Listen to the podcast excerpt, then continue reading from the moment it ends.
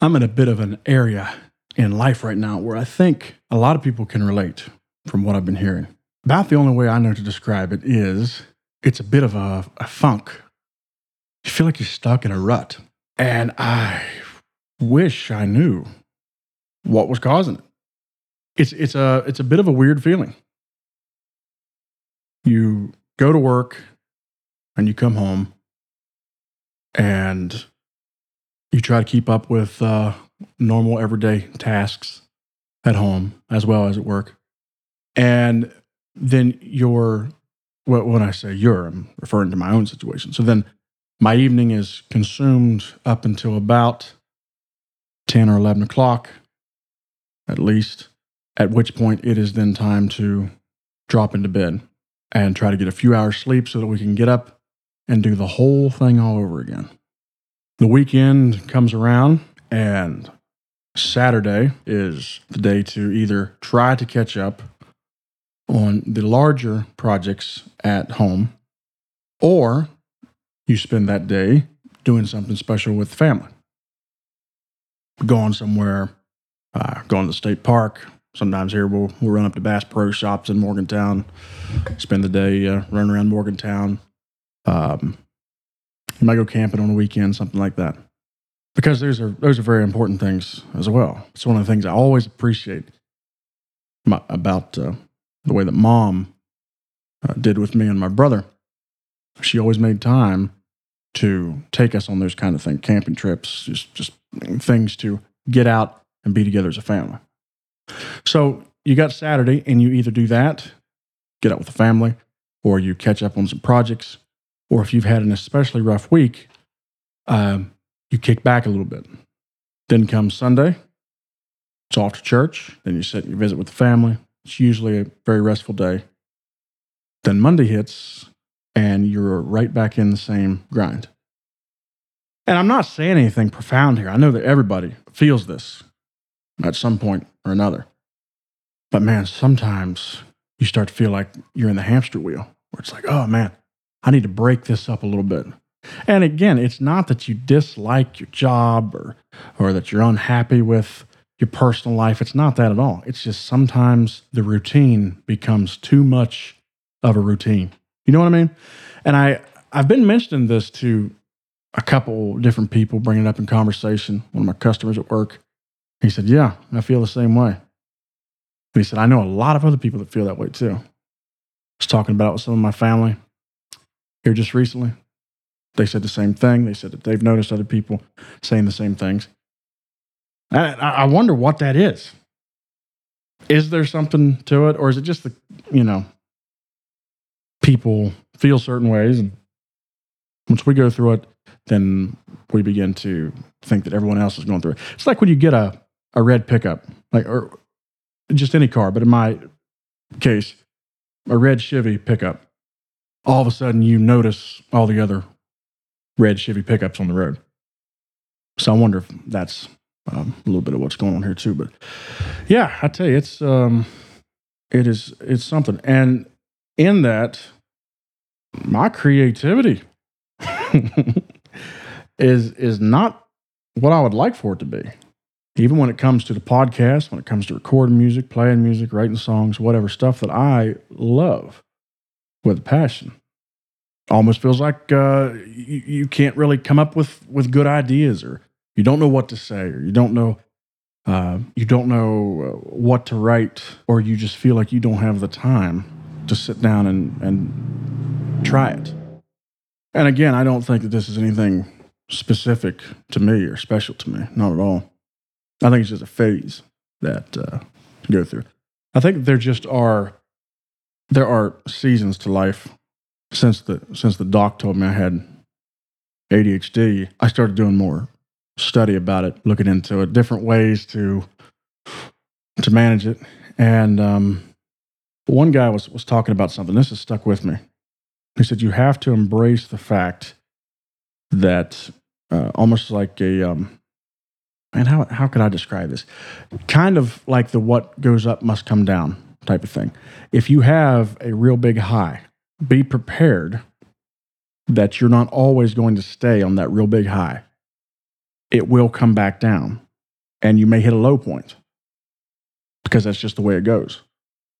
And he said, just embrace that, recognize it for what it is, then kind of plan accordingly. Where if you have one good day, and I don't think he was even, I don't think this necessarily is just to be applied to people with ADHD.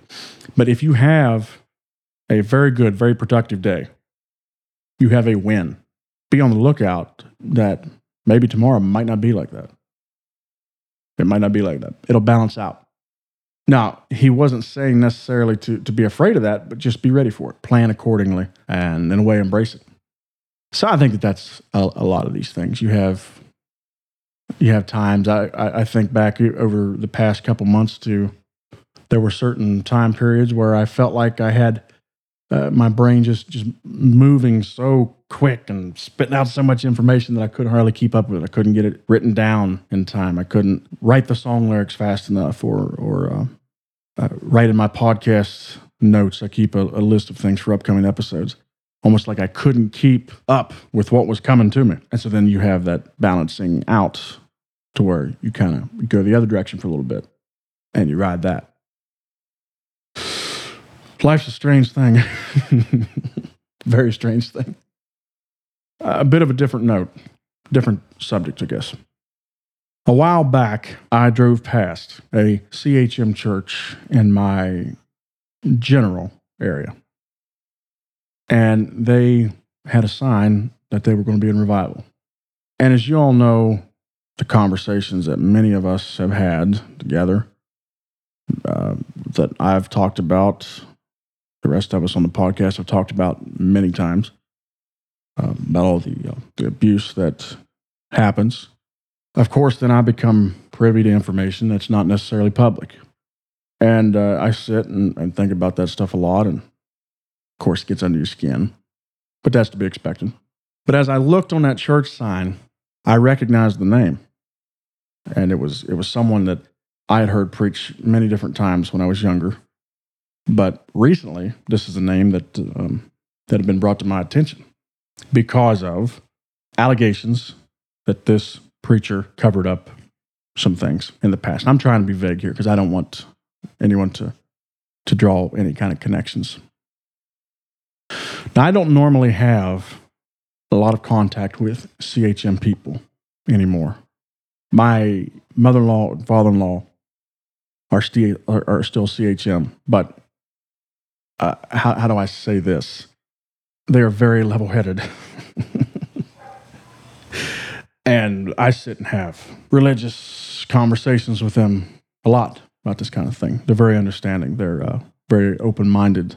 So as far as a mainline, hardcore CHM person, I really don't interact with them. I don't have connections with them anymore. And so I don't come across the preachers a lot, the different evangelists. But when I saw this name on this church sign, and I recognized the name as one that I had been alerted about, that really bugged me.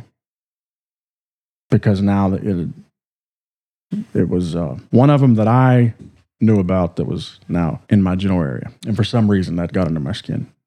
And I sat and thought about it and thought about it. I even talked with the victim about this situation. And they gave me their blessing to say something if I felt that it was warranted.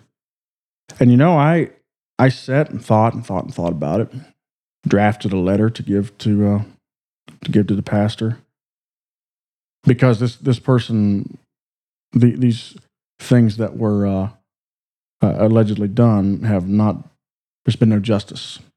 And so I thought about it for a long time. I drafted the letter.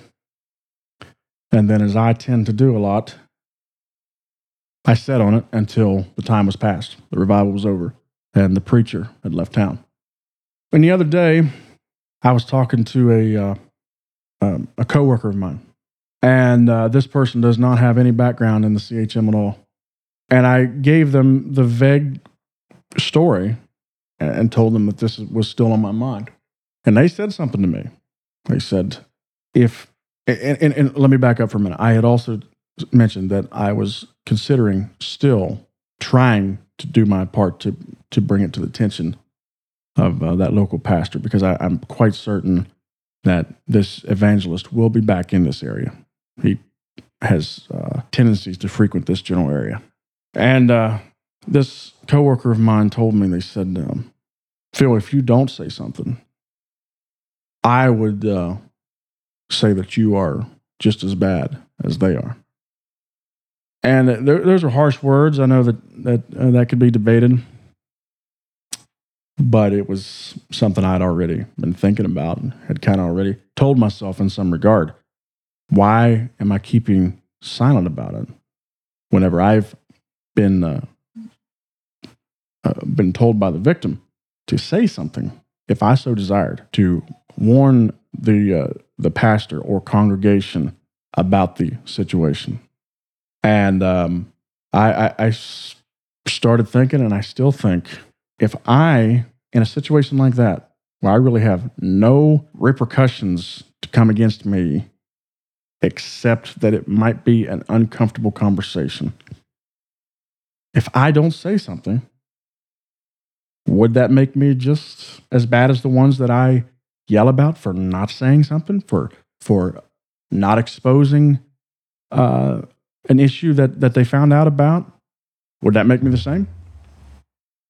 Ultimately, I don't know. But it does make me wonder. It does make me wonder. So I'm quite certain that I may have to revisit this, and I may have to have a conversation with someone, if for no other reason than to be able to lay my head on my pillow at night. So I don't know. I know I've not given you all enough details to really be able to sort it out, but I would be curious as to your thoughts on it. Curious as to, if you were in a situation like this, how would you handle it? What would you do? All right, that's going to do it for me tonight. I love you. The good Lord loves you. And I'll see you next time.